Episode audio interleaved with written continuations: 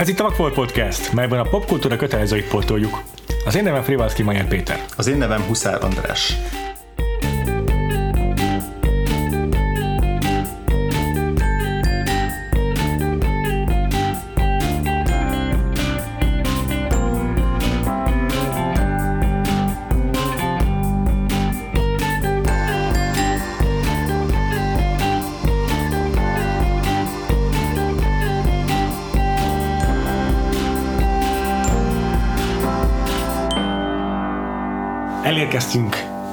Hetedik évadunk fináléjához. Jó számolom, András? Uh-huh, hetedik? Uh-huh, és finálé? Uh-huh. Nem tévedtem.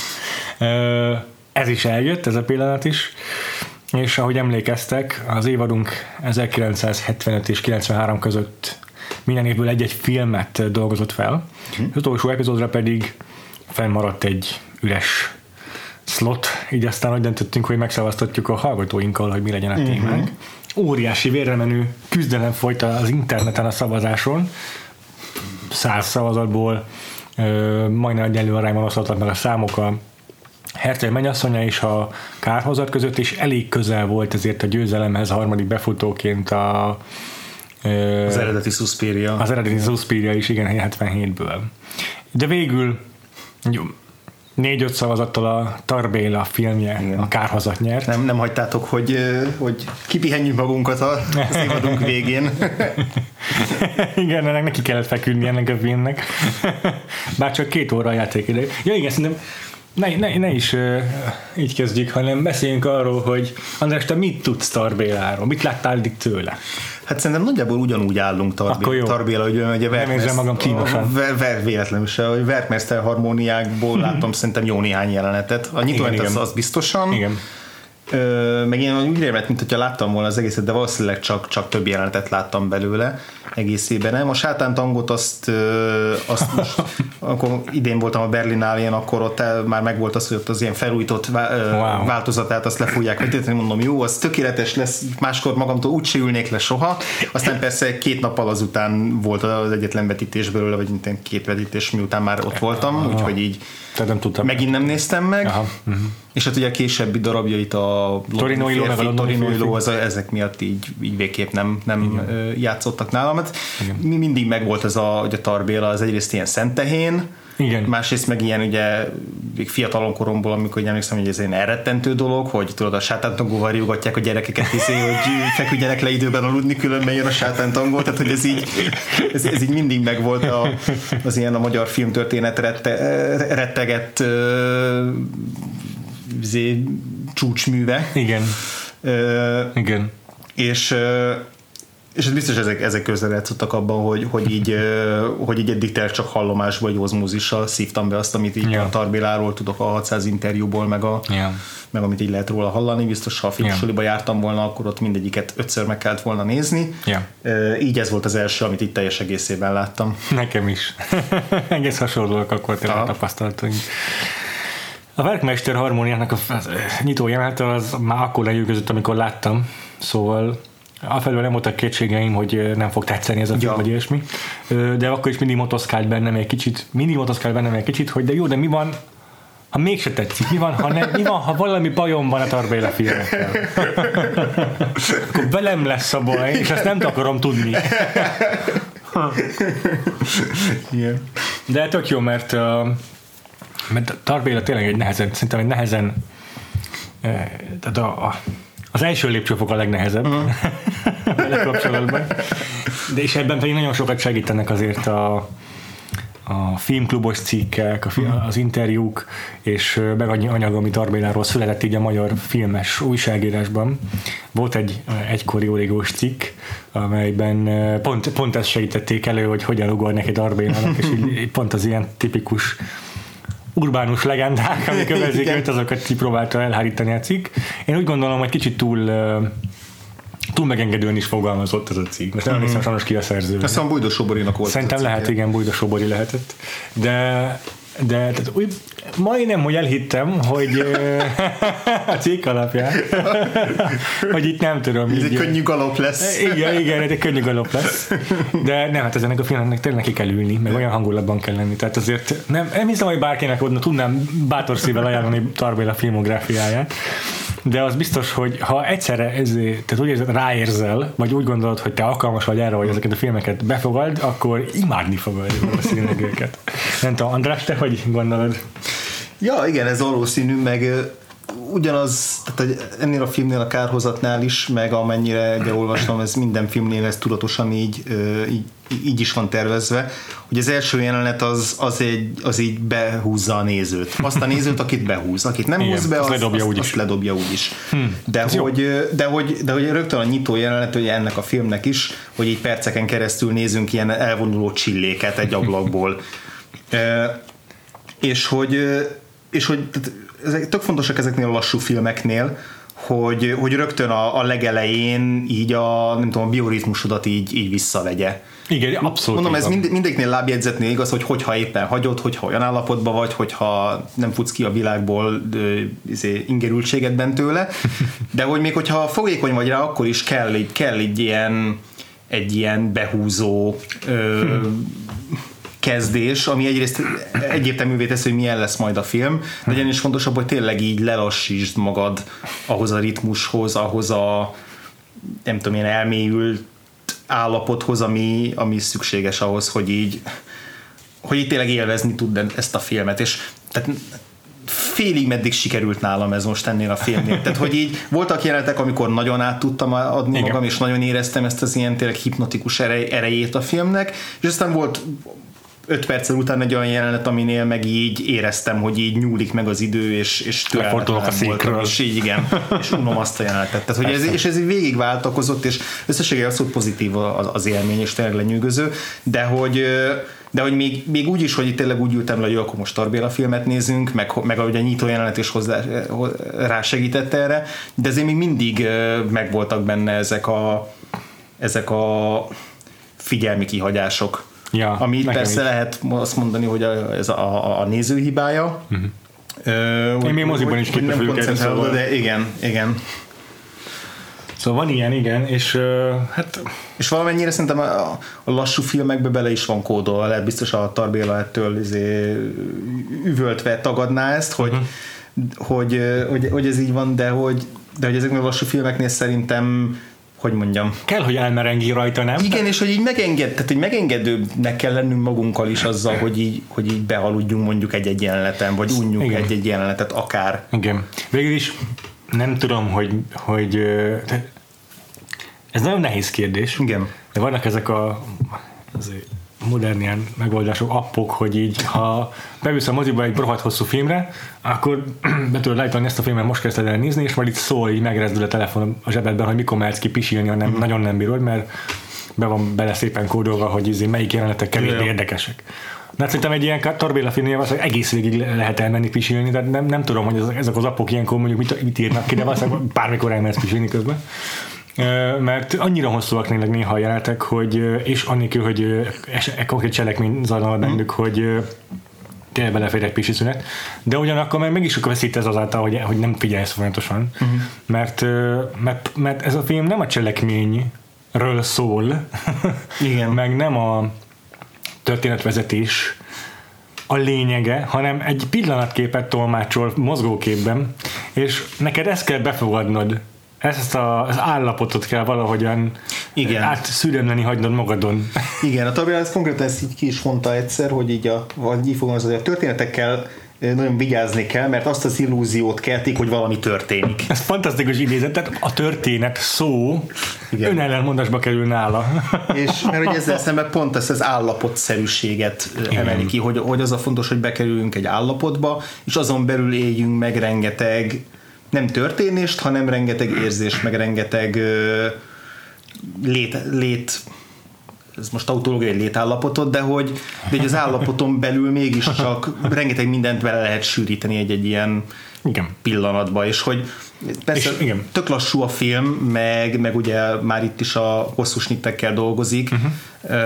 de hogy de hogy ugyanakkor van mozgás mindig ezekben a snittekben a kamera által, és nem csak annyi, hogy akkor így történik valami a képen, hanem, hanem ez, ez ki is vált egy, Igen. egy, egy feszültséget, tehát Igen. feszültséget kelt, hogy Igen. ugye akkor hová tart a kamera, mi fog történni, hová jutunk el. Vannak ilyen tök izgalmas snittek benne, ö, amikor, amikor a, ugye ez a kamerán belül vágás, amiben Igen. dolgozik a Tarbéla, hogy, hogy elindul egy snittel, ahol egy szereplő van rajta, majd ahogy átmozog a kép vagy átmozog a, a, a térben a kamera, a végén ugye egy teljesen más kompozíciót kapunk, teljesen más nézőpontokkal, ugyanabból az egy helyszínből, tehát mondjuk egy, egy oszlopos bejáratnál, ahol először csak a férfi főszereplőt látjuk, majd az átmozgás után, kocsizás után már látunk két női szereplőt egy, egy kapu előtt, uh-huh. és csak halljuk a férfinak a, mit uh-huh. tudom én, a mozgását, és hogy teljesen tehát ezek tök egyszerű eszközök, de hogy, de hogy ezzel így mégiscsak lesz iránya minden egyes jelenetnek, vagy sok jelenetnek, hmm. meg, meg van benne dinamizmus annak ellenére, hogy ezek véletlenül se nevezhetőek elképesztően dinamikus jeleneteknek. Nagyon igaz. Ez tényleg egy ilyen slow cinema, tehát ennek a befogadása az mindenképpen kell egy kellő lelkiállapot, meg felvértezettség is szerintem. Hmm. Tehát a nem tudom biztosan, de azt hiszem a Hranicki Ágnes Tarbéla vágója és élettársam valami ilyesmit mondott, hogy a Verkmeister harmóniáknak a vágásainak a számát azt ilyen 30-as nagyságrendire uh-huh. taksálja. Tehát itt így, így kell gondolkodni ezekről a filmekről. Igen. Ö, és érdekesek ezek a megoldások, hogy így a képen belül vág, amikor tényleg mm, a áthelyezi a nézőpontot, áthelyezi a, a, a fókuszt, és, és nem pedig vágással oldja meg azt, hogy egy másik jelenetet mesél, vagy másik igen, vagy olyan másik jelenetet mesél pontosan, hanem, hanem a kamera mozgás által, mert tehát nem, nincs effektíve, nincs ennek mm, gyakorlati jelentősége, abban az értelemben mondom ezt, hogy egy hollywoodi filmrendező, vagy egy klasszikus képzési filmrendező, akár Magyarországon is, az, például az, ezt az establishing shotot, a legelső felvételt a csillékkel, meg a főszereplővel, a karrerrel, azt egy vágásra oldanám meg, hogy ezért látjuk, hogy kinézi a csilléket. Vagy ez a párbeszéd is, hogy először látjuk kilép be a szobába, és a eyeline-t követve, a szemvonalt követve, vágással látjuk azt, hogy ki van a terem másik végében. És ez egy ez effektív megoldás, hiszen a vágásnak az a lényege, hogy megspórolja azt az időt, hogy a kamera elmegy egyik helyről a másikra, mm. tehát hogy ez a funkciója a vágásnak, hogy tömöríti a történetmesélést. Részben igen. Persze, de alapvetően a, nyilván több sokkal gazdagabb lenni a szeretem. Most már, hogy ez már egy művészi eszközé vált, de kezdetben mondjuk azt, hogy a legelső filmeknél, mikor elkezdtek egyáltalán a vágásra foglalkozni, akkor ez volt az egyedüli értelme gyakorlatilag. És ö, aztán jött az, hogy akkor van match cut, meg jump cut, meg smash cut. és ö, és a Tarbélánál meg pont az ellentéte a, az ő hatásmechanizmusának, hogy nem, nem a vágás által teremti meg ezt az asszociációt, hanem a kamera mozgás által. Hmm. És ez tényleg azt, azt eredményezi, hogy, hogy néha, néhány embernek, meg néhány nézőnek, meg néhány, hely, néhány helyzetben a nézőnek próbálja teszi a türelmét, hmm. viszont a, akkor is iszonyatosan előteljes atmoszférát tud teremteni, meg egy, meg egy a, a másik legfontosabb az a, a helyszínnek a, a, a plastikussága, amelyet megteremt ezzel. A harmadik pedig tényleg az, hogy ez egy, tényleg az, hogy mintha egy pillanatképet vagy egy tájképet kéne befogadnod. Egyébként maga a fotózás, tehát az állóképek művészete is történetmesélés, és a Tarbéla is rengetegszer beszél arról, hogy neki az a filozófia, jó mentek neki a kárhozatnak is, hogy itt mindennek van története annak is, hogyha a, a szoba ablakában van egy sörös korsó. És tényleg, tényleg rengeteg ilyen bájtás van a filmben, ahol tudom én a kocsmában az egymásra tetőzött, lefordított, elmosott poharakat nézzük csak. Egy állóképben. És ugyanez a fotózás is, hogy hmm. az az elsődleges, egyedüli legfontosabb tanácsa minden fotósnak, hogy a legfontosabb, hogy a fotódnak legyen története hogyha nem vág érdekes arckifejezést a fotót alanya, akkor nincs története. Hogyha csak belebámul a kamerába, vagy pont, hogy nem vág semmilyen arckifejezést, akkor nincs története. Hogyha a helyszín, amit ábrázolsz, a lehet, érted, nem, nem kell magyaráznom, mit jelent az, hogy van-e szerintem képe egy történet egy képnek. És ugyanezt éri el itt mozgóképpel a Tarbéla is, csak ő még beteszi azt pluszban, hogy nem csak állóképekkel dolgozik, hanem ezek a hihetetlen kameramozgásokkal is. Igen, és hogy pont a nyitó jelenet is jó példa arra, hogy hogy igen, meg lehetne oldani úgy, hogy először mutatjuk egy snitbe azt, amit az ablakon keresztül látunk, ahol még nincs is meg a keret, tehát nem tudjuk, mm. hogy egy ablakból nézzünk mm. valamit, hanem csak a pusztatájat nézzük. majd utána látjuk mondjuk azt, hogy a, a, a, a karrernek a, a tarkója felül a kamera veszi az ő sziluettjét, és látjuk, ahogy beleszív egy cigarettába. De hogy, de hogy pont nem fejezni ki ugyanazt, mint amit a film így kifejez, mert hogy, és nem csak a nem csak azt, hogy így tényleg az, az idő lelassulása, uh-huh. meg, a, meg ennek az egész megfigyelésnek a monotonitását jelzi, hanem nem tudom, valahogy ezzel a, ezzel a folytonossággal sokkal inkább bevezet minket abba, hogy, hogy tehát mesél a karakterről, meg mesél arról, hogy, hogy, hogy az ő számára mit jelent ez a, ez a, ez a figyelés. Tehát, hogy így, uh-huh. ö, egyrészt ez, másrészt pedig több, többször is van a filmben olyan, amikor, amikor ö, a kamera mozgás alatt jövünk rá, hogy valamin keresztül nézünk valami más. Tehát mondjuk egy ajtó, hm. ajtó vagy kapuaj mögül figyelünk, vagy egy rács mögül, vagy mm. mondjuk itt, hogy, hogy itt az ablakból.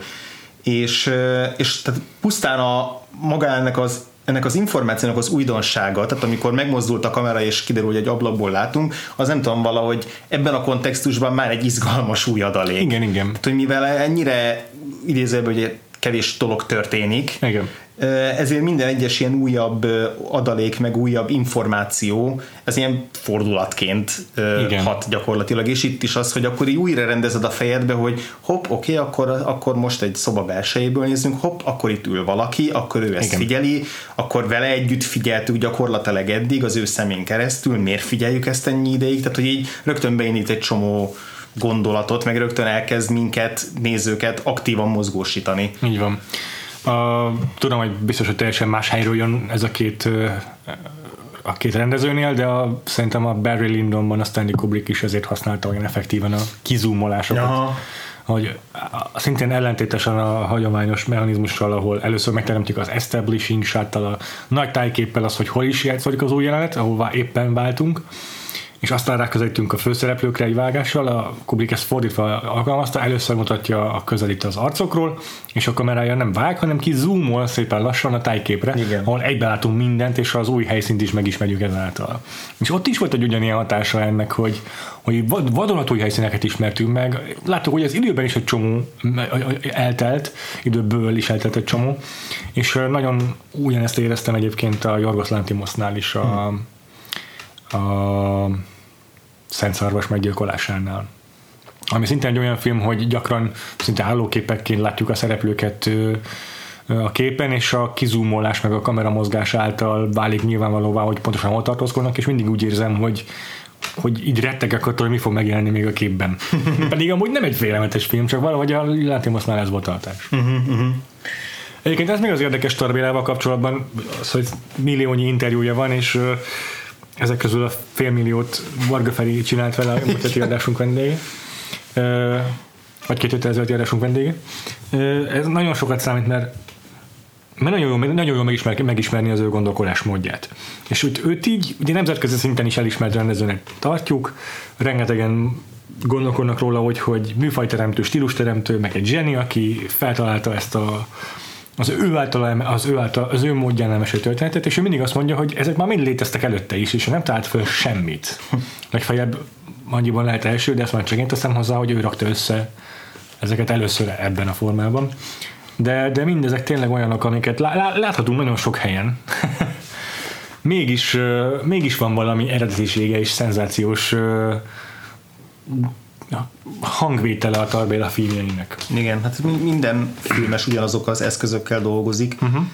Most ez én nagyon nem tudom. Üres lózunk, de tri- triviális üres lózunk, de hogy, de hogy de tényleg mindenki ugyanazokra az eszközök, kameramozgás, vágás, tempó, arcok, mozdulatok, dialóg, és hogy Persze. az, hogy most ezeket milyen tehát, ez most egy nagyon fellengzős, hogy ez ilyen alkímia az, hogy, az, hogy ezek az adalékanyagokat valaki hogyan gyárt egyéni stílust, mert azt is tudjuk, hmm. hogy meg így nagyon pontosan előre megtervezi a filmjeit, és hogy nagyon meg van koreografálva, nagyon ki van találva, nagyon pontosan össze van rakva, tehát hogy nem, nem ilyen lenyúl az isteni kéz, és akkor így homlokon csókolja, hogy egy gyönyörű képzavarral éljek. De hogy... hát ez tényleg gyönyörű volt. Ugye? De hogy, de hogy mégiscsak azért, tehát így egy bizonyos ponton túl ki lehet elemezni tök jól ezeket a megoldásokat, meg hogy melyikük hogyan gyakorol ránk hatást, uh-huh. de az, hogy így együtt mégis hogyan tudnak valami újat teremteni annak ellenére, hogy meglévő mesterektől, vagy meglévő ö, módszerekkel dolgoznak. Nem tudom, én sokszor úgy érzem, hogy egy bizonyos ponton túl már egyrészt nehezen is találok erre kifejezésmódot, hogy ezt így elmagyarázni, mert hogy egy, Igen persze szavakba lehet önteni csomó minden, de hogy van, van ennek a, pont ennek a, a filmeknek az ilyen vizualitásának, meg ezeknek az eszközöknek az együttesének egy olyan hatása, ami egy bizonyos ponton így, néha úgy érzek, hogy el kéne engedni ennek a magyarázkodását, yeah. és azzal a végképp izé, ö, triviális és ö, és ö, mi az a szó, ö, banális mm-hmm. zével érni, hogy csak add át magad neki, vagy csak így érez, de hogy sokszor, tehát itt is innen, így tök jól meg lehet fogalmazni azt, hogy mi mitől működik, de hogy az együttes hatásában meg mégis van valamilyen yeah megfoghatatlan, nekem legalábbis sokszor. Tehát valahol erről szól az egész podcastünk, András, nem? Hogy mi nem játszunk filmes suliba, meg nem vagyunk így előképzettek igazán, és hogy mégis megpróbáljuk ezeket a filmek, a filmeken keresztül megérteni igen, csak néha azt hiszem, hogy így nem tudom, erőszakot tesz az ember azáltal egy filmen, hogy, hogy és ez, ez is ilyen fellegzőse hangzik, mert hogy ezeket milyen filmekre mondjuk, de hogy így, hogy, hogy így néha tényleg ilyen erőszakot tesz az ember azzal, hogy így nagyon mm. ilyen analitikusan elkezdi elemezni, és ezzel nem azt mondom, hogy így ne mhm. elemezzük analitikusan, mert tök jó, hogy azt csináljuk, és mm. sokkal közelebb hoz minket ahhoz, hogy megértsük mm. a filmnek a hatásmechanizmusát, csak így mellette néha, néha bennem van az is, hogy így, hogy így el kell engedni ezt a, ezt a megmagyarázóst. Ez most nem tudom, hogy honnan jött elő be, belőlem ez a... De ez jó. Ez Meg a, amúgy itt a évad fináléjában már lehet egy kicsit introspektívebben igen.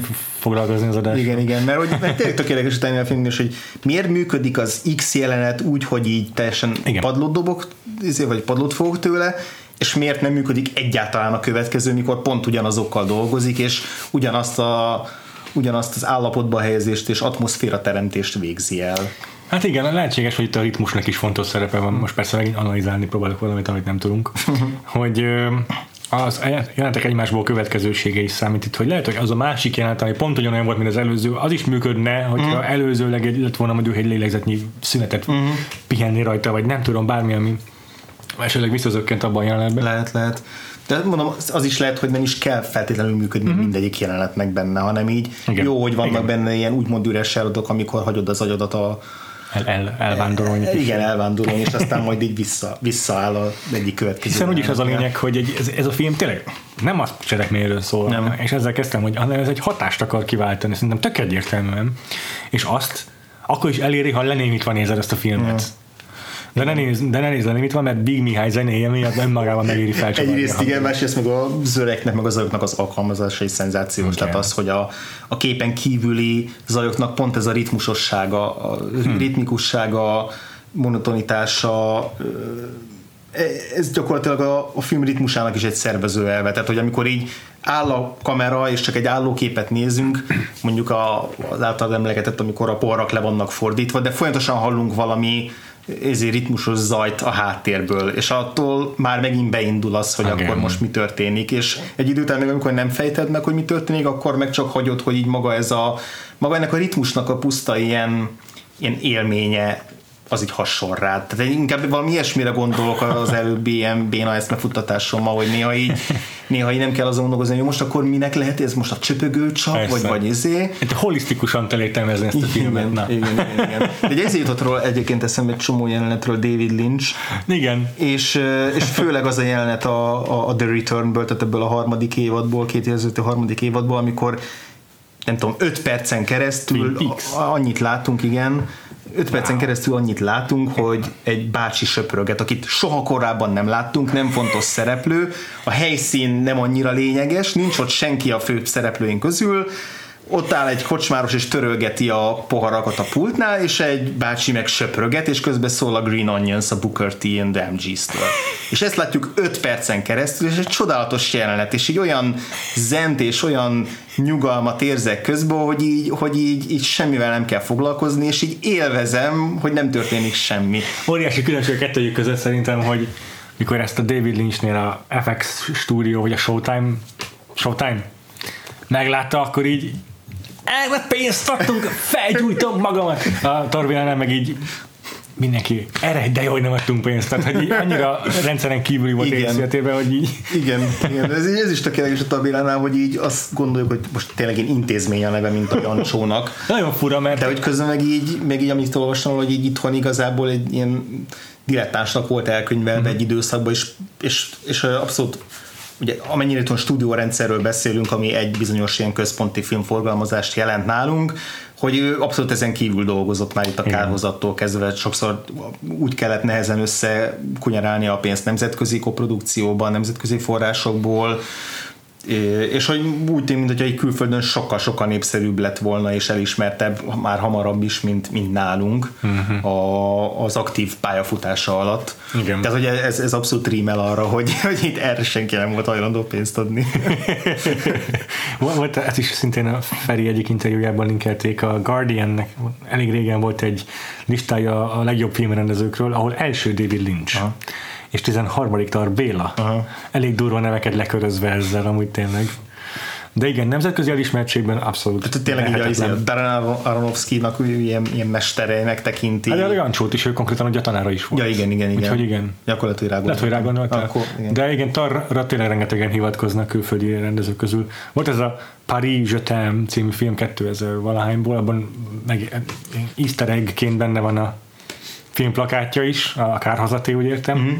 A sátántangol is rengetegszer hivatkozási alap, maga 7 órás játékidejével. De igen, de tényleg rengeteget hallani Tarbélet, mint ihlető Igen. forrást. A, Én nekem is- Gus Van Sant, aki nagy rajongója. igen, igen, igen. Azt hiszem, hogy újra akarta forgatni a sátántangót, de hát hál' Istennek nem valósult. Valószínűleg a pszichó, Pszichó után. után, igen, az lett volna a következő falat, igen.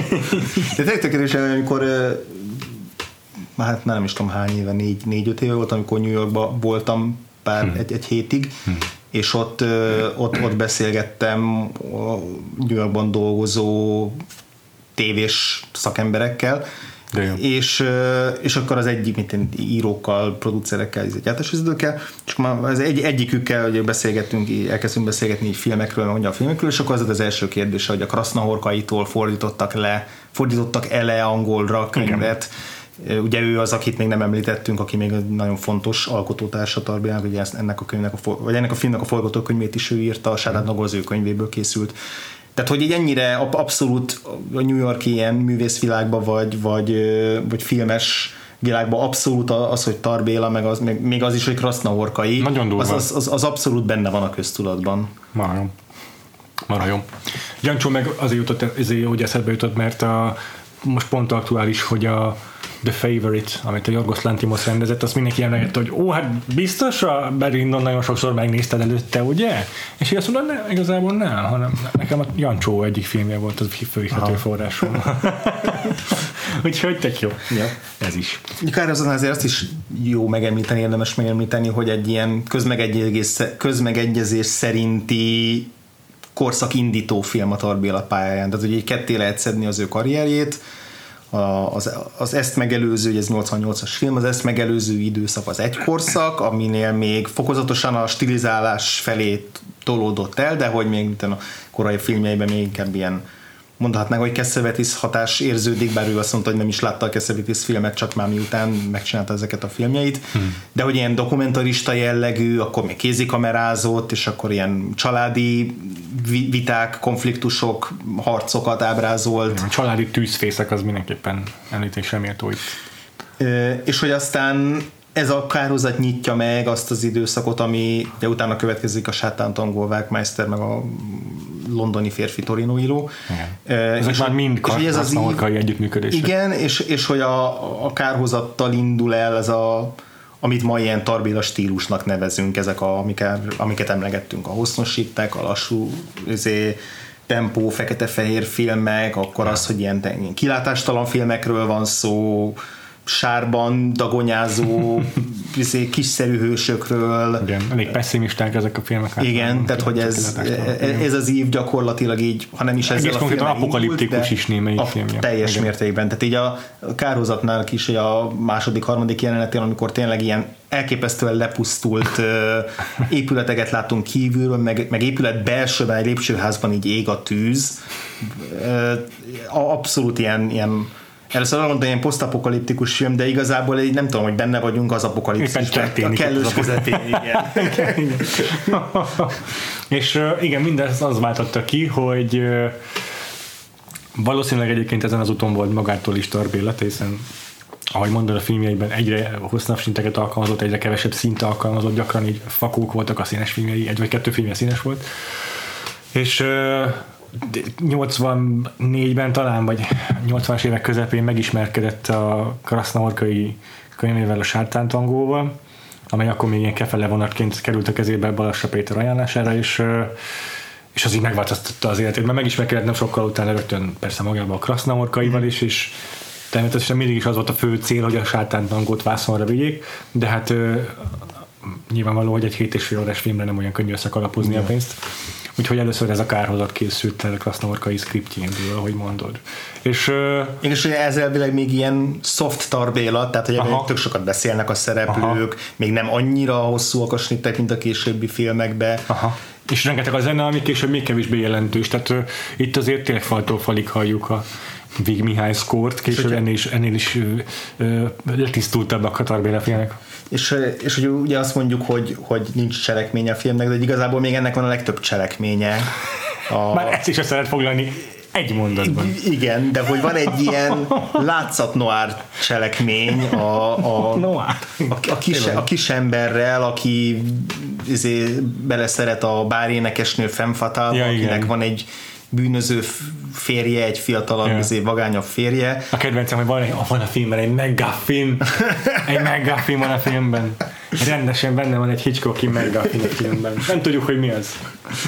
és akkor, és akkor megy ez a, ez a, ez a mesterkedés, hogy akkor hogyan takarítsa el az útból a férjet ilyen különböző csempészügyekkel, hogy a, együtt lehessen ezzel a nővel, és ugye ez ebből kicsit hasonló, mint a szexhazugság videónál, hogy így ha elmondjuk a cselekményt egy mondatba, akkor abból kialakul a fejünkben egy kép, de aztán teljesen más a uh-huh. maga, maga a film, máshová helyezi a hangsúlyokat. És itt is, tehát tényleg ezt a noir, noiros cselekményt, ezt így lehetne forgatni negyed órában, vagy 20 percben. igen, igen. Hát és még akkor sem lenne pörgős, tehát hogy... Hát a Nolan féle, nem tudom, 70 valahány perces following az ennél jóval komplikáltabb. Igen, igen. Igen, és hogy, és hogy abszolút nem a, nem a noir jegyekre fekteti a hangsúlyt uh-huh. a, a film, hanem, hanem ebbe, a, erre a teljes lezűlöttség, teljes kilátástalanság, nyomor, az, hogy ilyen tényleg nincs kiút ezek, ebből az ilyen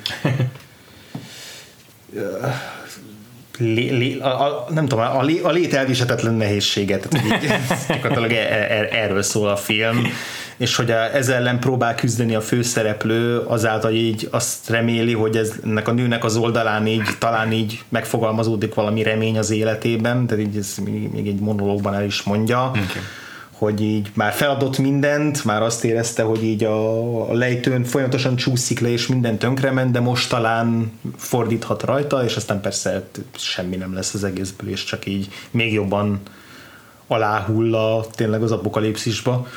Yeah. Tehát sokkal inkább ezen a nem tudom, ilyen egyetemes kilátástalanságon van a hangsúly. Igen. És hogy azt érzem, hogy így felismerhető a környezet, ez az ilyen kelet-európai nyomor, de hogy abszolút nem a kelet-európai ságán van a hangsúly, ez nem egy ilyen rögrealista Aha, nyomorfilm, yeah.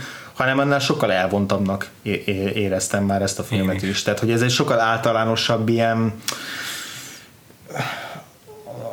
inkább egy ilyen mentális táj, vagy ilyen pszichológiai környezet, amiben járunk, és persze felismerhetőek benne ezek a kis kocsmák, meg a fröccsözés, meg a izé, szociál, izé, nem tudom, műfházas bulik, tehát hogy így felismerhetően 80-as években járunk valami magyar izé, kis faluban, vagy yeah. kisvárosban, yeah. de közben az egésznek a, a hatása az mégis egy ilyen nem tudom, valóságon túli, vagy téren túli világ. Igen, egyetértek, és ez tök fontos is volt szerintem a film elkészítésekor, hogy nagyon kézzelfogható helyszín legyen, de mégse egy konkrét helyszín, hanem egy, egy ilyen mindent egyben megtestesítő amalgámja Kelet-Európának. Hmm. Tehát az ablakon kitekintve csillék vánszorognak a bánya felé, vagy felől, a, az utca másik végében a szénerőmű döcög, aztán tényleg hat izé különböző kocsma van a városban,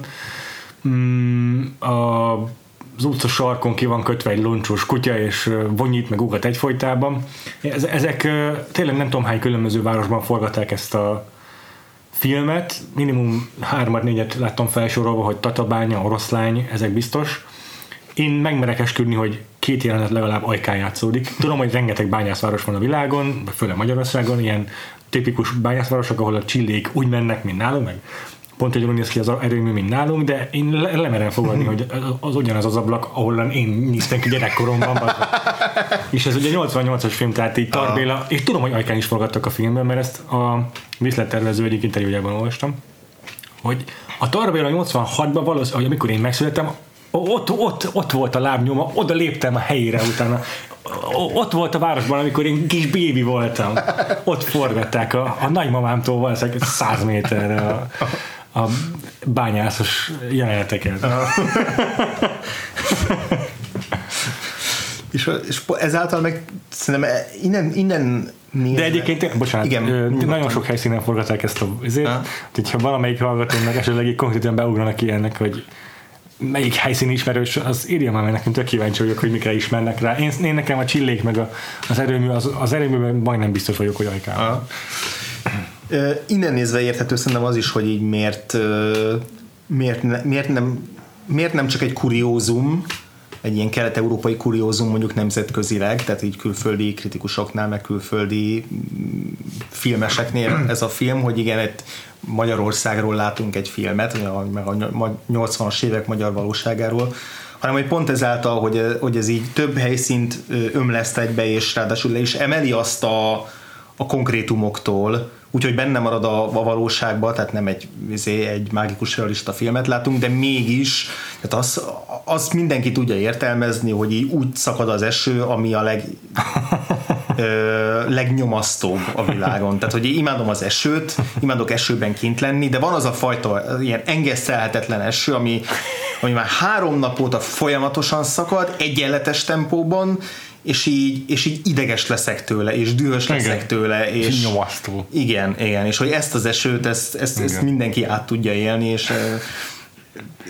ezt, ezt tök, tök jól tudja a, a film is alkalmazni, hogy folyamatosan ez a, ez a szakadó eső, meg a sár, meg a, meg a nyomor, meg ez a köd, ködpára, ami ugye el is hangzik a film, hogy a köd így beissza magát a testünkbe. Ez ilyen zéró napfényvirága. Igen, igen, hogy ezt, igen. ezt a Skandináviától kezdve Chicagon keresztül azt mondom, mindenhol lehet értelmezni. Ja, milyen igaz. De ugyanakkor meg most át is térhetünk ezzel a Krasznahorkaira, hogy ugyanakkor meg van egy, nem csak ez a rögalóság szintje ennek a filmnek, hanem a dialógusok, vagy hát inkább monológok, mm. kon keresztül meg egy ilyen elemelkedett költői szintje is van ennek a történetnek, ami nem tudom egyébként fordításban hogy tud működni. Mm. Az izgalmas kérdés lenne Igen. ezt a filmet megnézni, hogy nem beszélik egy kukkot sem magyarul, de, de teljesen más. Tehát annyira különböző sikon mozog a, a szövegkönyv ennek a filmnek, mint a, a történetmesélés többi rétege. Igen, tudod, ahogy mondtad, simán el lehetne képzelni ezt a filmet úgy, hogy itt senki nem szólal meg benne, legfeljebb ilyen, ilyen, ilyen csökevényes tőmondatokban beszél, mert mm. már odáig jutottunk a, a, az elállatiasodásban, meg az elreménytelenedésben, hogy már így beszélni sincs értelme. Igen. És ebben a filmben meg konkrét monológ van arról, amikor a főszereplő azon elmélkedik, meg filozofál, hogy hogy, hogy ő egy ponton úgy érezte, hogy már nincs értelme a beszédnek, de most, most mégis megtalált vagy olyan embert, akivel, akinek meg tud kommunikálni. Az előző ember, akivel kommunikált, az öngyilkos lett attól, hogy ő beszélt hozzá. De ez, szerintem egyébként kurva vicces a film bizonyos pontokon. ez mitől vicces? Ez nem, nem tudom, ez ilyen, tudom, hogy nem vicces, de valahol, valahol meg baromi abszurd. A, a, a nyomornak ez a végletessége egy-egy ponton nagyon jól át tud csapni ilyen abszurd humorba, és szerintem egy-egy ponton érzem, nem tudom, hogy Dabila mennyire humoros rendező, de egy-egy ponton van egy, van egy, egy olyan mondat, ami így szövegszinten nagyon szórakoztató, amikor a Temesi Hédi megjelenik, és így lenyom egy, egy, uh-huh. egy hosszú passzust a nem tudom, jelenések könyvéből, uh-huh az apokalipszisről, majd de, de tényleg rettenetesen hosszú izé, bibliai passzust arról, hogy a végítélet az hogyan következik majd be, hogy utána annyit mondta, hogy látom, most már mennie kell, nem tartóztatom tovább. Szerintem ez annyira vicces ennek a teljes ilyen prózai, ö, ilyen, ilyen hányaveti izé, jellege ennek a mondatnak, tehát vannak ilyen tök jó fordul, beszédfordulatok ebben a filmben, ami meg, megint abból fakad, hogy ilyen, ilyen, ilyen emelkedett monológok vannak, és aztán egy, egyszer-egyszerűen egy ilyen, nem tudom, köznyelvi ilyen megfogalmazása. Igen, egyébként vicces Ilyen rendező a Tarbéla állítólag. Én mivel nem láttam a többi filmet, ezért csak a közvetett információkba tájékozódunk, de a Varga Feri szerint a Sátán Dangó a legviccesebb film. Ha valaki feterengve akar rögni, akkor csak az, az elég kell leülni. Nyilván nem, de... Volt egy ilyen mondat is, ott is felrögtem, amikor a, a, a, a komoly elmélyült izé, depresszív filozofálgatás közben egyszer csak az egyik szereplő megszól, hogy így milyen a végre már nem csak magaddal foglalkoztál. Ez is jó. Mondom, ennél tök jó ilyen önreflektív kiszólások aha, szerintem. Aha. Ilyen jó kontrasztok. De alapvetően tényleg a, a, a párbeszédnek a nagy része az ilyen hosszú körmondatok, mély filozófia. Ja, ja. és tényleg elég komoly ö, kérdéseket taglalnak hm. ezek, a, ezek a monológok, nem, nem éreztem őket üresnek. Nagyon jó volt hallgatni ezeket a krasznahorkai szövegeket valóban. Ja. Az a vicces, hogy Tarbéla maga elismeri, hogy ezek megfilmesíthetetlen történtek, tehát krasznahorkai nem lehet filmre vinni. annyira más típusú történeteket mesél. És mégis megteszi, rendre, most megtette csak, ugye visszavonulása óta nem csinál filmeket, de hogy így megoldotta valahogyan ezt. Igen, meg még, még a stílust is ahhoz passzintotta hozzá, Aha. tehát hogy ja. hogy, hogy, hogy e, ilyen több oldalas mondatok vannak, akkor legyenek 10 perces snittek. És igen, ez meg is teszi, hogy akkor egy helyben leszögezi a kamerát, és csak azt a monológot, most figyelni kell. Most nem játszadozunk itt a fártokkal, meg semmivel. Most, Igen. most itt ez a lényeg. És így ezért mondom azt, hogy bármennyire is ilyen rögvalósághoz kötötték itt a jelenetek, van ugyanekkor egy ilyen költően emelkedett szintje is, és nem csak abban, hogy a, ezeket a monológokat elmondják a színészek, hanem ilyenkor a film is tudja, hogy most egy elemelkedett jelenetet igen. nézel. Igen, igen, igen, igen. Hát ettől, ettől is absztraktabb lesz a film, uh-huh, uh-huh. meg ettől is, mint ahogy a, ettől az apok, a apokaliptikus atmoszférától is, meg ettől a téren és időn kívüliségtől is, tehát ez, ez, ez mind szerintem ugyanazt, ja, ugyanazt ez hogy ez egy nagyon egységes koncepció. Uh-huh. Igen, igen tényleg a diszletektől elkezdve minden itt teljesen mesterséges, mégis full realisztikus valahogyan. Igen. Igen. Egyébként tök érdekes, hogy, a, hogy azért itt ez még valószínűleg eléggé a, a szövegkönyvhöz hű film volt, de mm-hmm. aztán később egyre kevésbé vált jellemzővé Tarbélára, és, a, és ő is ugyan, ugyanazon, ugyanúgy fogalmazza, ahogyan az Altman amit szintén hmm. Varga Feri idézett a múlt hét, két héttel ezelőtti epizódunkban, hogy a scriptnek egyetlen funkciója van eladni a filmet, tehát megszerezni rá a pénzt. És ezt mondom, a Tarbéla mondta így egy és, és pontosan ezt mondta az Altman is, és hogy a, a forgatás során születik meg igazából ez a történet, meg ez a film. Igen, és hogy adott esetben mondjuk a mondta a Tarbéla is, hogy így az, nem ér le az operatőreit, és hát nincs könnyű dolguk. Tehát, ugye Medvegy Gábor isnak így, így sárban, izé, szakadó esőben így tízszer végig kell mennie, úgyhogy a, a, a, izé, a, a kocsisinen azért, hogy, hogy pontosan jó ütemben megvegye föl Aha. azt, hogy az egyik hát szereplő igen. átvonul a képen, ami egy tök egyszerű és hétköznapi snitnek tűnik, de hogy az, hogy tényleg elérjen egy bizonyos igen. hatást, az... Igen. És uh, mivel ezek rendkívül hosszú vág, felvételek, ugye, ez azt is jelenti, hogy van nagyon-nagyon sok lehetőség el, elrontani apróságokkal ezt a fel, egy-egy ilyen snittet. Krasznaorkai meg ugye tényleg önálló jogon is elismert szerző, Man Booker díjas, nemzetközileg elismert díj, és azon kívül meg, amit mondtál, hogy New Yorkban érdeklődtek iránta, egyébként tényleg vannak, tehát majdnem minden művele van fordítva angolra, úgyhogy marha jól egymásra találtak ők a Tarbélával. Érdekesnek tartom, hogy így valaki eldönti egy ponton, hogy ő visszavonul. És nem is volt idős a Tarbéla, hogy a 60 valahány év, sőt 50 és évei végén vonult vissza szerintem a Torinoi lóval. Igen. És, és most is tartja, tehát frissebb interjúiban is mondja, hogy nem, nem akar többet mesélni, hiányzik neki a filmezés, hát ebben mozgott éveken keresztül, ez, ezen gondolkodott mindig, minden nap, az egész évét, életét, minden napját ezt töltötte ki, és rettentően hiányzik neki, de nem akarnak többet elmesélni. Igen, meg valahogy tökre megértem, meg így becsülöm is azt, hogy hogy a Torino, Torinoi lóval elvileg, ezt mindenki elmondja, hogy, hogy az így a végére ért ennek az általa kidolgozott stílusnak, meg, meg egyáltalán történetmesélésnek Tehát már csak repetitív. abban a formájában, tehát hogy tényleg elment az abszolút végletekig. Hm. És hogy onnan így csak visszafelé van út, vagy így Igen. csinálta teljesen más stílusba a filmeket, de ahhoz még nincs kedve. Nincs kedve. Hogy Azt, meg nem Igen. akarja. Tehát hogy szerintem ez egy, ez egy teljesen korrekt és, és, és legitim érzés, meg rende- rendező gondolat, hogy így egy évet végigvitt ezekkel a filmjeivel, ebből tényleg ahogy ez egy mindent kihozott, Ja.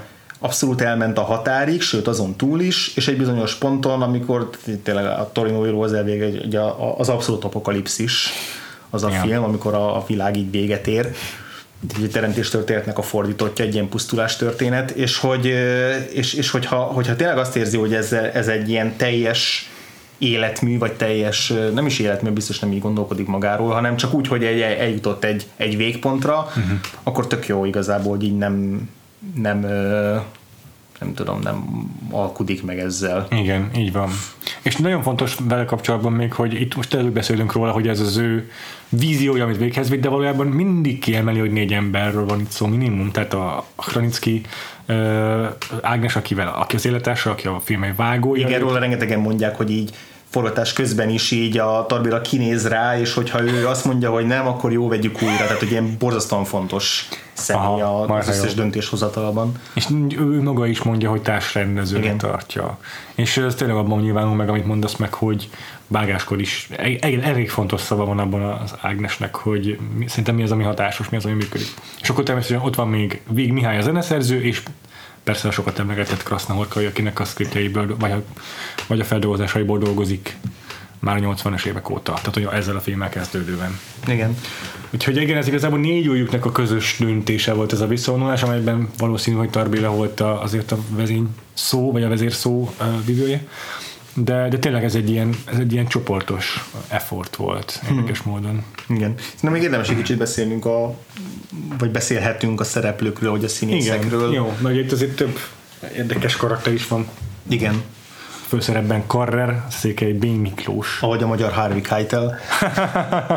Nekem egyébként a Karrer miatt is eszembe jutott a Christopher Nolan féle Following, és tök fura, hogy minek hozom ezt a filmet szóba, mert nem kéne, de és nem is hiszem, hogy van közöttük bármiféle kapcsolat vagy ihlető forrás, de hogy, de hogy az a fi, annak a filmnek a főszereplője is sokkal passzívabb, meg megfigyelő szerepben van. És a Karra is egy olyan figura, aki leginkább csak így observálja a dolgokat, csak így néz. Igen, nézi az mely esetet. bele van ragadva ebbe a, ebbe a ilyen nem is le, le, lecsúszottságba, vagy, vagy az én teljes kilátástalanságba, és hogy így onnan beszél arról, hogy esetleg kimozdulna belőle, de hogy igazából De azt is így mini meg, aztán visszakozik abból. igen, tehát így egyetlen, szerintem egyetlen így jelentősebb cselekedete van, mert, mert amikor amikor megkeresik őt azzal, hogy ilyen csempészárút hozzon be, azt is rátestálja a, a Cserhalmi Györgyre, ugye a, Igen. a, szer, a szerelmének a férjére, Igen. azzal, hogy eltüntesse az útból, tehát hogy ott se tesz semmit gyakorlatilag. Igen. Ez egyetlen dolog, amit tesz, az a film végén van, amikor feljelenti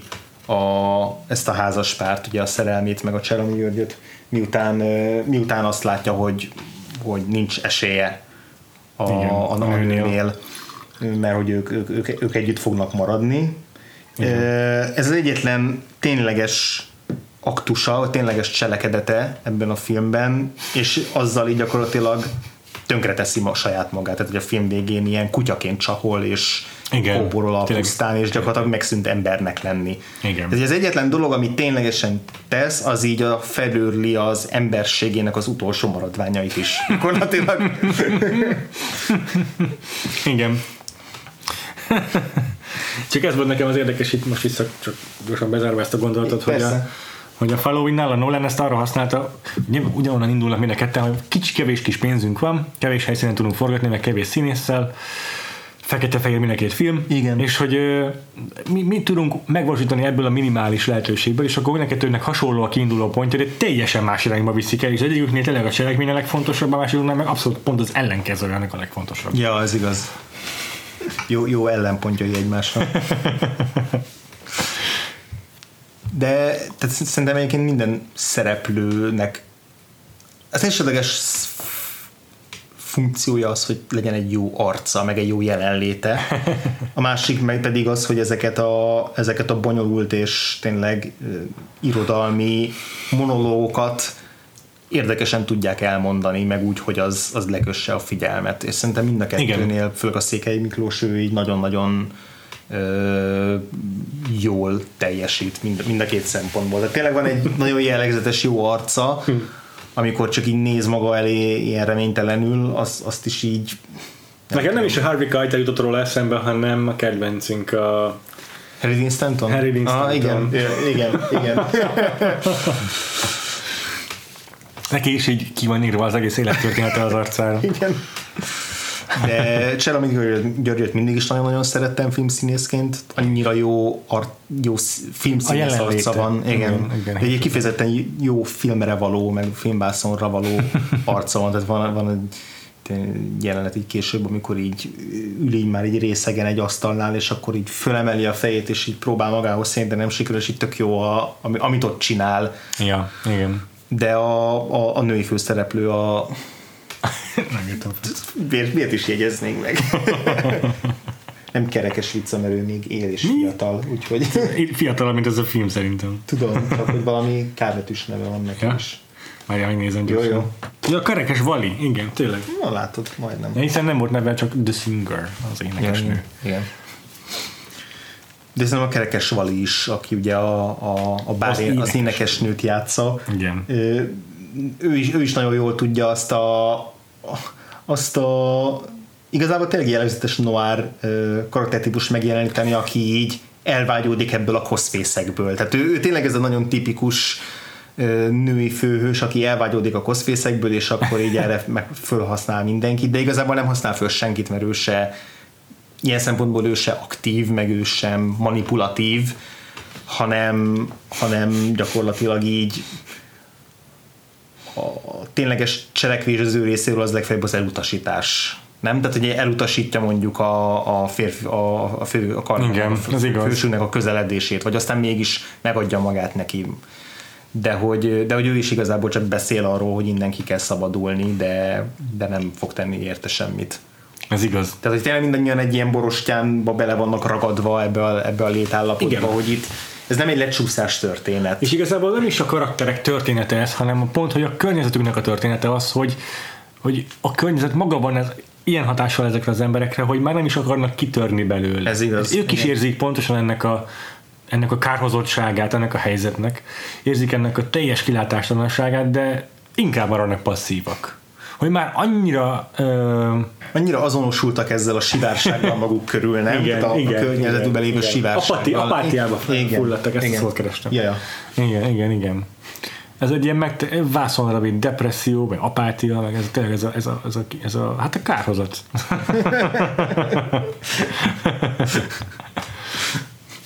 Jó. Voltak-e kedvenc jeleneteid, vagy kedvenc pillanatod, mert nekem volt néhány, ami... Hát a zene, a, tá- a tánc, ugye? a, a körtánc, azt muszáj kiemelni. Zseniális, igen. Koreográfia megvalósítása, minden az az, az is olyan, mint amit korábban mondtam az örejekről, hogy egy, hogy egy idő után, vagy akár a párbeszéd, a monológokról, hogy egy idő után már nem is feltétlenül figyeled, hogy, hogy mi hangzik el, csak hogy a ritmusára, Aha. a, a ritmusa önmagában is ö, ö, hatással van rád. Mert ott egy, egy idő után hogy tényleg egy, nem tudom, 5 percen keresztül nézzük egy szögből ezt az örvénylő tömeget, maga az örvénylés, maga ennek a, a tömegnek a, nem tudom, a, a geometriája, Igen. meg a mozgásnak az a, ez, ez, a, ez a hullámzása, Igen. az önmagában ilyen horrorisztikussá válik. Mert azért, mert elveszíti a, humanizm, a humanitását Igen. a dolog, és átválik egy természeti erővé. El, elveszíti a humanizmusát, meg a jelentését is. Tehát, Igen. Hogy ez pont olyan, mint amikor így nagyon sokáig ismételgetsz a fejedben egy szót, Igen. és egy idő után van ez a diszociatív dolog, hogy így elválik a jelentés a szó alaktól, és így van egy ilyen, ilyen, ilyen skizofrén állapot a fejedben, hogy így ez a szó így ez jelent weird. valamit, hogy ez, ez micsoda.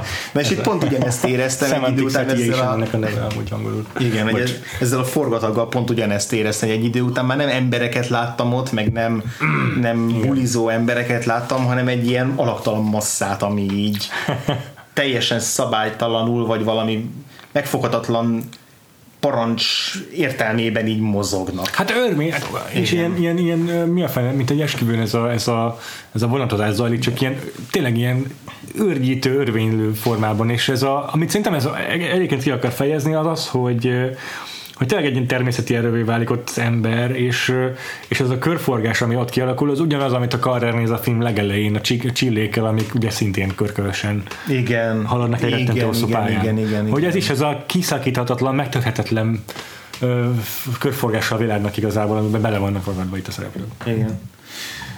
Másik kedvenc jelenetem az meg a, a Titanic bárban, a, a, megint csak Vig Mihálynak köszönhetően az a, uh-huh. az a sanzonének, vagy az a Igen. dal, amit előad a, a, Az énekesnő. az énekesnő, igen. Az is szenzációs, az a, az a körmozgás, amit ott a kamera megtesz. Az a, biztos.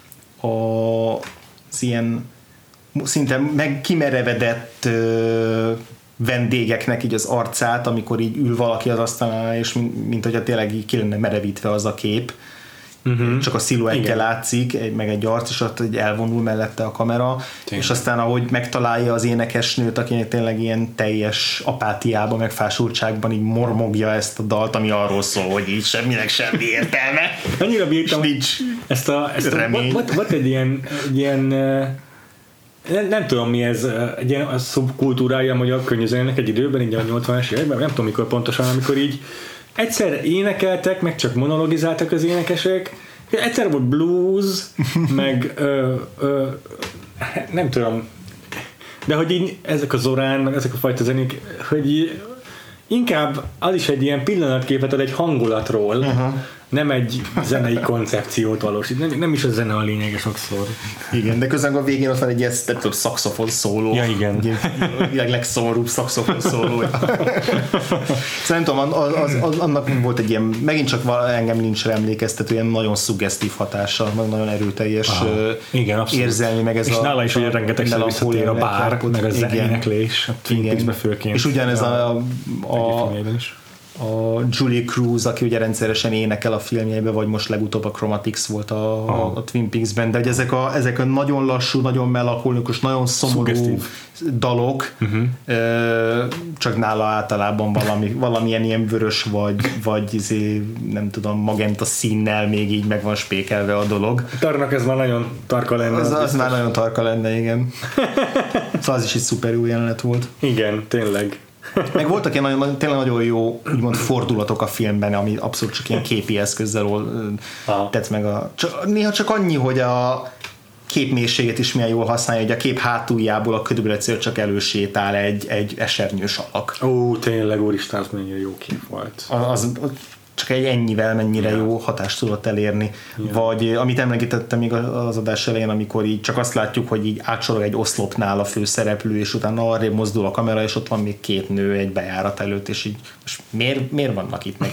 Kik ezek meg? Mi, mi értelme ennek a jelenetnek? Aha. És a film végén megkiderül, hogy ez a rendőrség épülete, és hogy ide megy vissza, és itt jelenti fel a, a, a szeretőjét, vagy a szerelmét, meg a férjét. Tehát, hogy így ez nem az a film, ahol ilyen setup izé, payoffokra figyelünk, és hogy azt várjuk el, de hogy mégis van benne egy, ilyen- egy ilyen tök jó megelőlegezése annak, Értem. hogy ez egy fontos helyszín lesz a film végén. Értem. Tehát ez, ez ott tök jól lecsapott, hogy ja, hogy ezért volt itt ez a jelenet korábban, és nem, kell, nem feltétlenül kellett volna megindokolni, lehetett volna, hogy csak úgy ez a válasz is rá, de mégis így volt egy ilyen jó, jó nem tudom, Ja. cselekménybeli fordulat ezzel.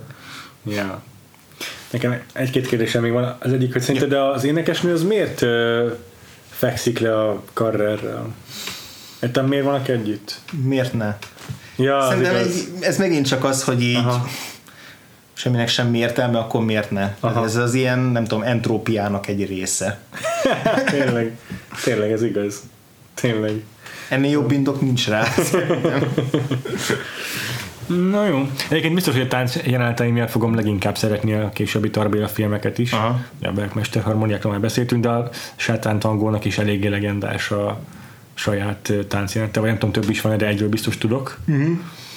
Uh, úgyhogy hogy ebben kifejezetten erős. Ugye ezeket mind vágás nélkül hosszú-hosszú hatalmas tömegeket koreografálva oldja meg a Tarbéla, szóval mert ez önmagában is Igen. lenyűgözővé, lenyűgözővé teszi sokszor Igen. ezeket. És a nagy táncjelenetben meg érdemes megfigyelni, hogy az ott lévő zenészek semmi köze nincs ahhoz, a, amit játszanak a zenéhez.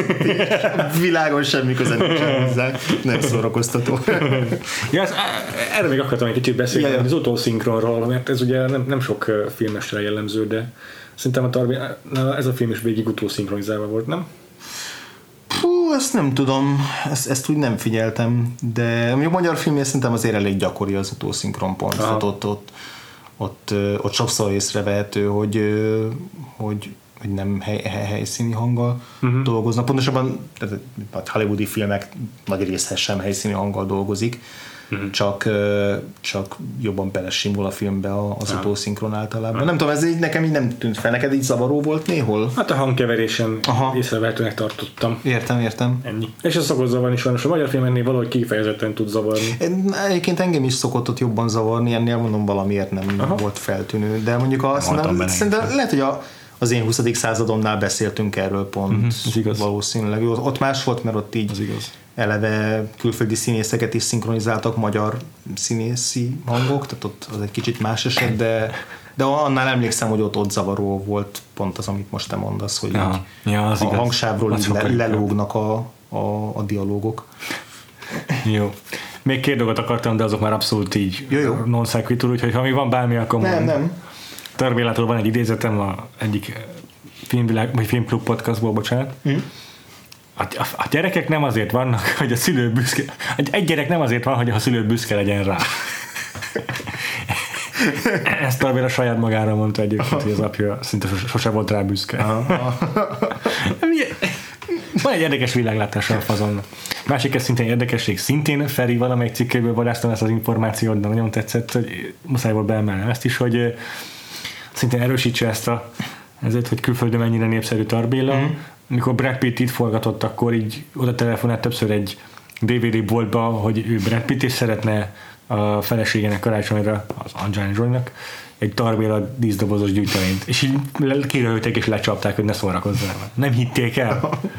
És végül valami magyar ismerőse, vagy a forgatáson dolgozó magyar kellett megkérnie, hogy uh, vegyen már neki egy Tarbéla gyűjteményt.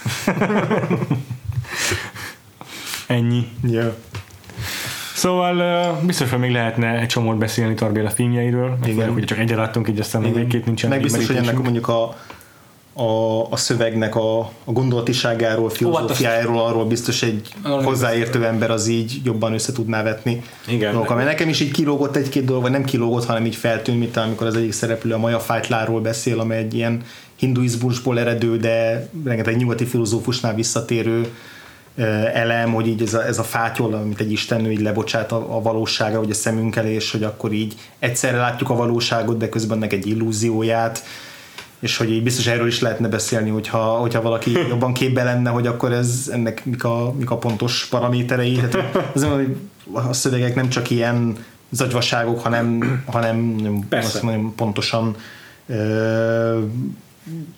biztos Nietzsche-től kezdve, nem tudom, Schopenhaueren keresztül mindenkiről be lehetne vonni ebbe a párbeszédbe, de ehhez más más, más, más tanulságú, igen, más műveltségű nálunk műveltebb podcastelőre lenne szükség. Igen. Meg többször meg kéne hozzánézni a filmet, azért szerintem, ja. hogy mindegyiket felfogassam, meg emlékeztessek is rá. Igen, igen.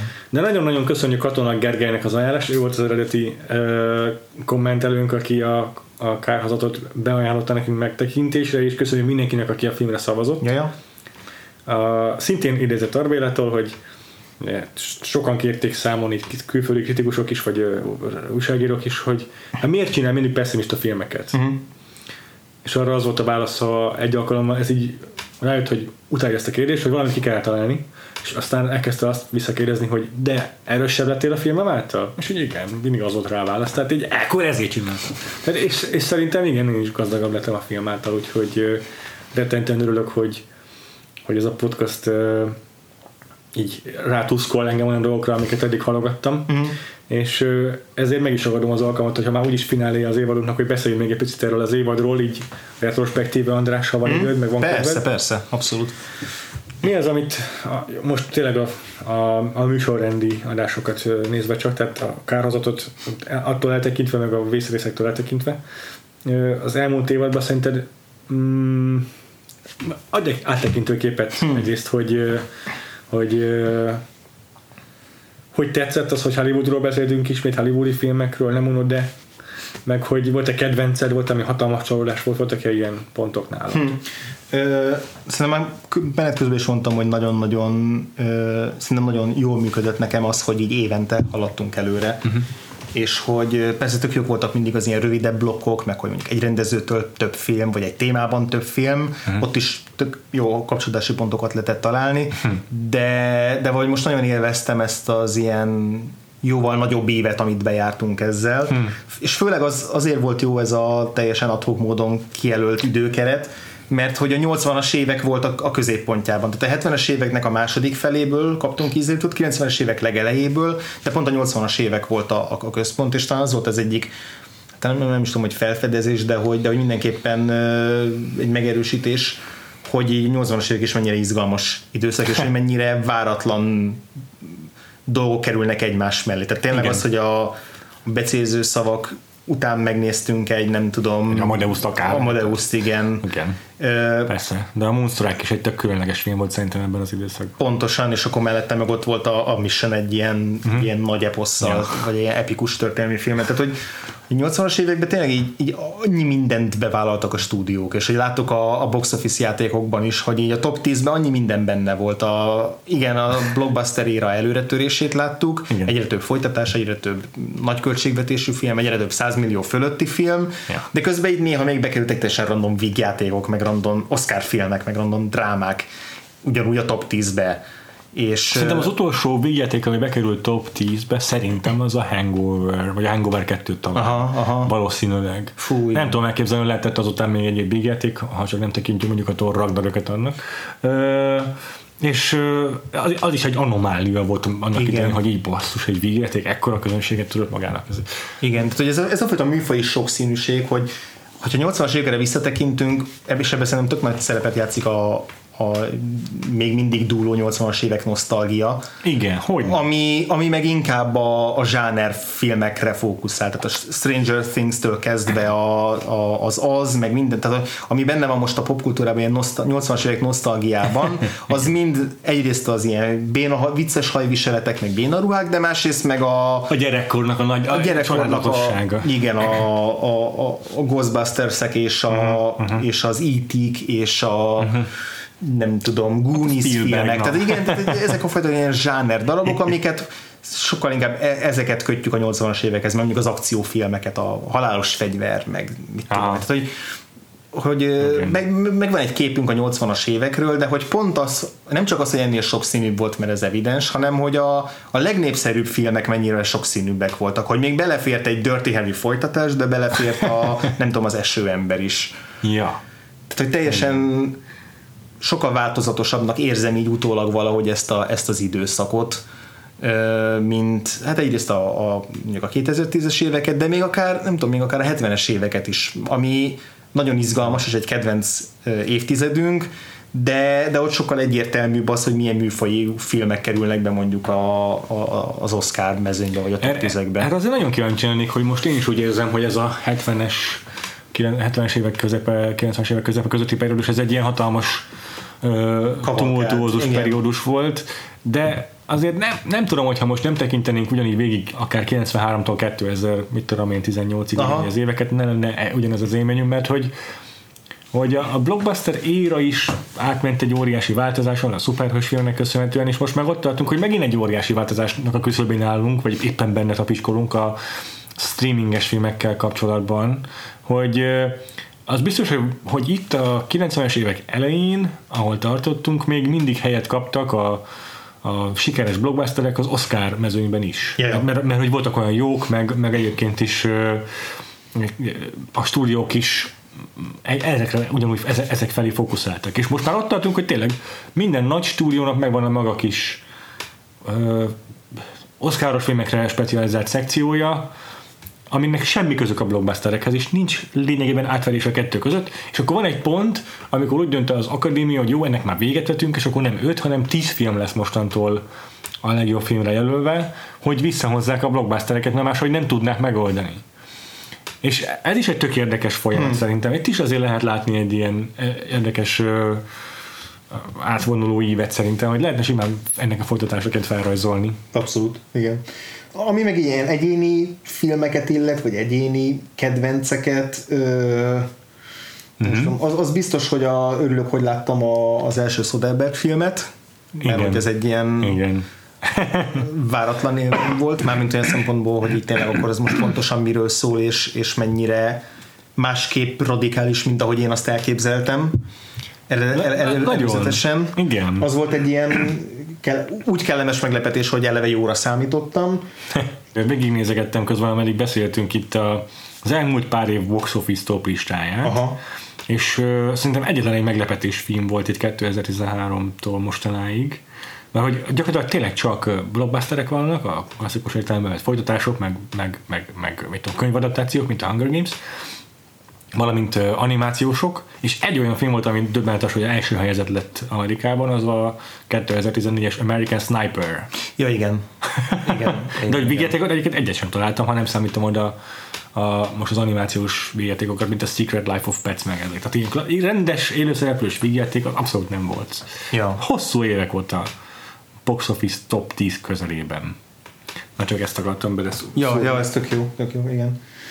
Ja, és akkor még kérdeztem, mi volt mondjuk ilyen nagy csalódás, hát az mondjuk nem egyértelműen a, a Midnight Express volt. Ja, ja, az durván szarul indult az az évadunk. Ellen Parkerrel. Nek Kasanovát is jobban vártam. Igen, igen, igen, ott is azzal is, hogy nehezebb volt megküzdeni, és mármint, hogy nem volt olyan jó élmény meg, megküzdeni vele, mint mondjuk a, a kárhozattal. Úgyhogy, úgyhogy, úgyhogy ilyesmi. Tehát így... nekem, nekem nagyon, nagyon sok kedvenc filmmel gazdagodtam ebben az évadban, és azt úgy mondom, hogy nekem nagyon fontos volt, hogy az előző években európai filmeket néztünk meg, Igen. meg direkt nem a ragaszkodtunk Hollywoodhoz, elugrottunk egy világtájakra is, de mégis ezek, ezek a filmek valahogy könnyebben fogyaszthatók voltak az én Hollywoodon felnőtt Persze. szemem számára, meg a lelki világom számára, és az All That Jazz az biztos, hogy óriási kedvenc marad, de az Amadeus-tól ugyanúgy le voltam nyűgözve. Úgyhogy furcsa módon ezeknek a filmeknek köszönhetően biztos, hogy meg fogok enyhülni a jövő évi musical-es évadunk hmm. előtt, arra készülve. Pont ilyen zenés filmek tetszettek ennyire.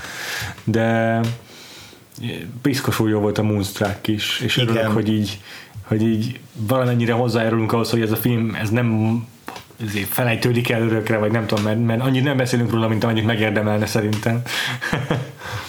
És, és igen, egyébként egyetértek azzal, hogy a, a Midnight Express mm, elég nagy csalódás volt, a Casanova is csalódás volt. Volt egy igen, rossz választásunk az évadban, nem tudhattuk szerintem nem, ezeket persze. igazából. Meg szerintem ez is hozzátartozik. Tehát, nem tudom, falsnak is érezném, hogyha mindennel, mindennel betaláltunk volna. Ja, bárcsak a Grifter szóval jó lett volna, mint amit vártam tőle. Aha. De annak marhára örülök, hogy milyen vendégeket tudtunk ebben az évadban meghívni az adásba. Azért Rez Gábor az Annie Hallban szerintem egy szuper vendég volt. Nagyon. Felének is köszönjük, hogy segített Nagyon. összeszervezni az adást.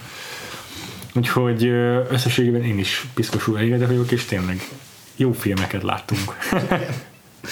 Igen. És nem úgy érzem, hogy azért néztem meg őket, hogy na, most már végre nem érzem magam izének botfülű, a film kedvelőnek, hogy még ezt se láttam, most már túl vagyok, meg, meg volt ki van pipálva az alap, hanem tényleg, tényleg tetszettek ezek a filmek, és tényleg úgy néztem meg őket, hogy nem csak, hogy elismerem a jelentőségét, hanem, hogy basszus, mennyire jól szórakoztam végig. Ja, igen. Egyébként érdekes, hogy most, hogy már itt tényleg a hetedik évadot zártuk le, uh-huh.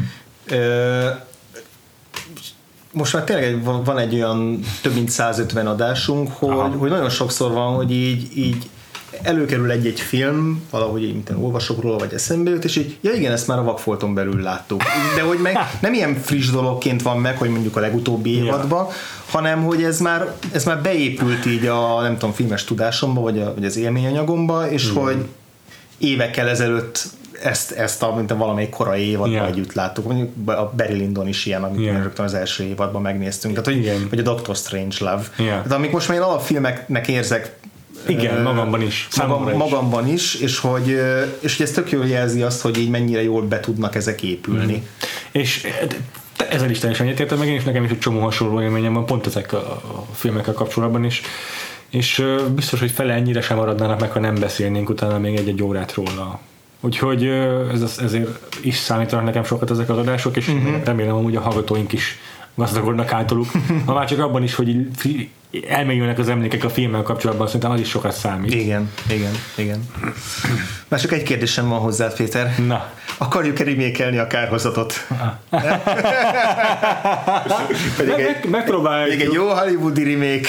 jó, jó, jó, akkor remake de most ne használjunk kockát meg Jó. semmit. Nem, most tényleg teljesen szabadon, most ez legyen ez Jó. a, egy- egyetlen alkalom, amikor elragaszkodunk. Oké, oké, oké. Eleve ki tudna, ki- ezen gondolkoztam mindenfelé jövet, hogy ki lehetne ugyanennyire pessimista rendező. Tehát ki, ki a, a maiak közül az, aki... Hát a Lantimos, a nem? Közül. Ja, jogos, igen. Meg biztos, hogy van még. Hát a, a Lars von Jó, igen, persze, meg szerintem- Haneke, tehát hogy vannak ezek Ja. a híre, híresen izé,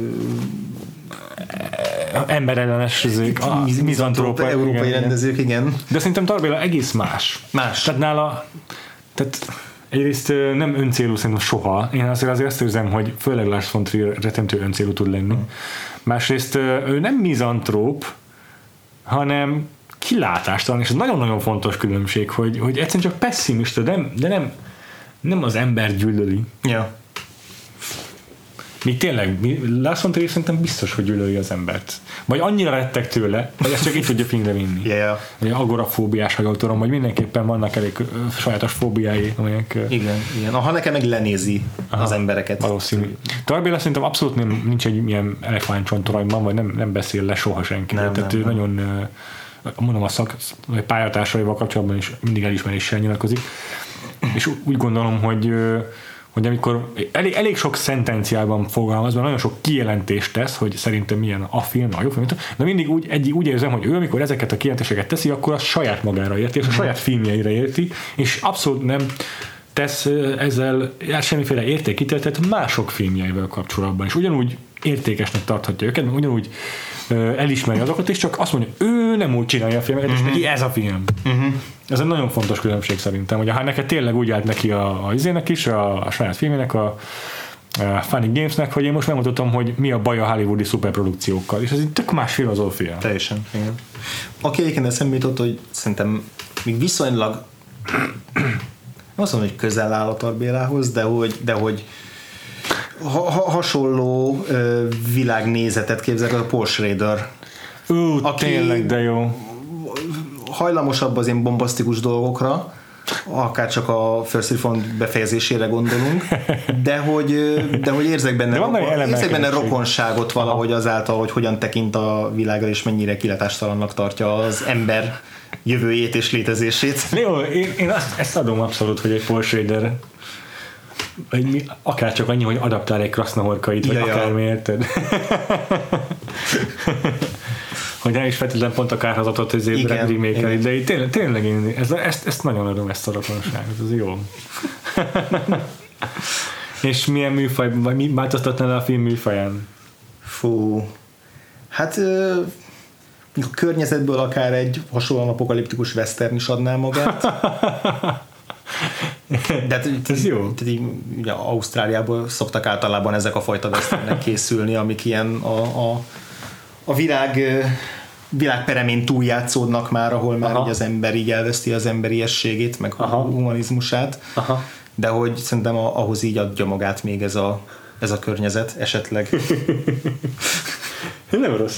Hát az eső, ez a rengeteg eső, ez hiányozna, és a Western annyira nem esős film műfaj. Hát azért mondjuk a nincs bocsánatba elég sokat szakad Ja, az eső. tényleg. Azért Jó. a fel, felázott izé, fő, fő utcán sárba dagonyázó izé, ez esőkabátos Clint Eastwood. Legalábbis a, a, amikor először láttam azt a filmet, akkor ez maradt meg bennem. Rossz Igen. Minőségben láttam, ami rossz minőségű VHS kazettában, hogy sötét van és szakad az eső, és semmit nem lehet látni. Ez jó. De egy ilyen tényleg egy ilyen apokaliptikus filmet, filmet is el tudnék egyébként Ja. képzelni, ami így szintén nem kell megnevezni pontosan mi történt, vagy mi a fene zajlik, de egy ilyen, mint az első Mad Max, ami szintén nincs megnevezve, meg elmagyarázom, mi történt, csak így Igen. egy ilyen nagyon kietlen. Igen, hát ezért próbált ilyesmi lenni az út, ugye a Cormac McCarthy regény Ó. adaptáció. A regény az, az, az teljesíti is azt, hogy ilyen kiadástalan posztapokaliptikus történet legyen. A film szerintem nem igazán, tehát hogy ez túlságos, valahogy túlságosan nem jól dramatizálta ezt a történetet, Aha. de De egyébként egy Tarvéla által elkövetett Cormac McCarthy adaptációt, azt rohadtul megnézni. igen. ha már remake-elgetünk. Tarvéla, mit, mit tudna még feldolgozni? A Tarvarson kívül, ami ikonikus. Ja, hát ha már, ha, már, ha már Star Wars, akkor már Werner Herzogot is ide kell venni. A, a, a. Ha láttunk kiáltástalan filmet még a Vakfolt történetében, akkor az a Strosek volt, úgyhogy... Jaj, tényleg, hát a Werner Herzog is tök jól remékelhetni a hallgatot amúgy tényleg. Igen. Akár magával a Bruno S-szel. a főszerepben. Jaj, ja, akkor nem tudom, Amerika helyett Magyarországra költözik a barátnőjével. Simán. Nála így el tudom képzelni, hogy tényleg ő ki tudná fejezni ezeken a képeken keresztül, hogy így az a táncoló tömeg az valójában belül a fájdalomtól üvölt. Csak ez nem látszik. Na, a Werner Herzog a másik ilyen a podcastban szerintem, hogy így annak köszönhetően mélyült el a vele kapcsolatos ismeretvilágom, de hogy így már annyira beépült, hogy már úgy beszélek róla. Ez tök jó. jó. Jó van. Jó Még van. egyszer szerintem foglaljuk össze a hallgatók kedvéért, hogy mi vár rájuk a következő hónapokban, Jó. és aztán búcsúzzunk el. Oké, okay. ugye nyáron Vagfort versus, ahol minden adásban két filmet eresztünk össze, ez két hetente fog megtörténni. Most ezután az adás után lesz egy hét szünet, tehát két hét múlva találkozunk újra és az idei Vagfolt versusnak a tematikája az úgy működik, hogy minden héten egy rendezőtől egy évben két filmet nézzünk meg. Tehát az olyan prolifikus rendezők, akik így nem bírtak magukkal, és két filmet is csináltak egy évben, és hát a neked kurva jó, vagy legalábbis érdekes. Tarvél a film pont nem lesz egyik adásban sem. Érdekes módon, pont nem. De például Steven Spielberg lesz, rögtön bele fogunk kezdeni. Aki rengeteget duplázik. Rengeteget duplázik, sőt azt hiszem, is volt a triplázott egy évben, de, de mi most egy duplázással kezdünk, két 2001-ből, azt hiszem, vagy 2002-ből, amikor a külön vélemény és a ha tudsz volt egy éven belül. Uh-huh. Ezt, a, ezt a páros fogjuk megnézni majd. De az a év... többiért majd figyeljétek a social media platformjainkra, most ne spoilerezzünk. Nem spoilerezzük az összeset, lesz modern alkotá, alkotó, lesz klasszikus, régebbi rendező is. És ha nektek van kedvenc rendezői duplázásotok, akárkitől, akkor írjatok, hát, meg, már csak érdekes kedvéért is. valamelyik régen. És aztán ősszel mi vár? Ránk Hát össze pedig csak éneklés és tánc. Minden egyes adásban énekelni fogunk, úgyhogy így muszáj lesz nyáron énektanárhoz járnunk, Igen. mert musical évadunk lesz. Igen, végig énekeljük az adásokat. és, és itt pedig a, igazából a musicalnek a klasszikus éráját fogjuk arra fogunk elsősorban koncentrálni, tehát így a 30-as, 40-es évektől mondjuk így a 70-es, 80-as évekig, tényleg így a, a, a legnagyobbakat fogjuk sorra venni, valószínűleg nem mindegyiket, de mm. lesz muzsika hangja, lesz ének az esőben, mm-hmm. lesz egy amerikai Párizsban, mm-hmm. és még sok-sok más mm-hmm. film. Szintén, ha van olyan kedvenc musicaletek, ami szá- szerintetek mindenképpen a látókörünkbe kell, hogy kerüljön, akkor küldjétek el. Van persze egy saját listánk, ami egy dupla akkor a shortlistből lett leválogatva, de nagyon kíváncsiak vagyunk rá, hogy ti mit javasoltok. Igen, és szerintem ez is egy kihívás ez, a, ez az évad is, hogy így hogyan tudunk minden adásban valahogy máshogy beszélni arról, hogy emberek énekelnek. Én nem tudom, hogy fogjuk. Ezt fogalmas is, hogy ez hogy fog működni. Lehet, hogy a harmadik adás után már hajunkat tépjük ki, és feladjuk az egészet, lehet, és összeveszünk örökre. Az is lehet, de az is lehet, hogy így az évad végére egy új... Uh, új emberként. Igen, új, új, új szótárunk lesz arra, hogy hogyan tudunk beszélni a filmekről. Én ebben bízom. Legalább az Ez a célkitűzése, igen.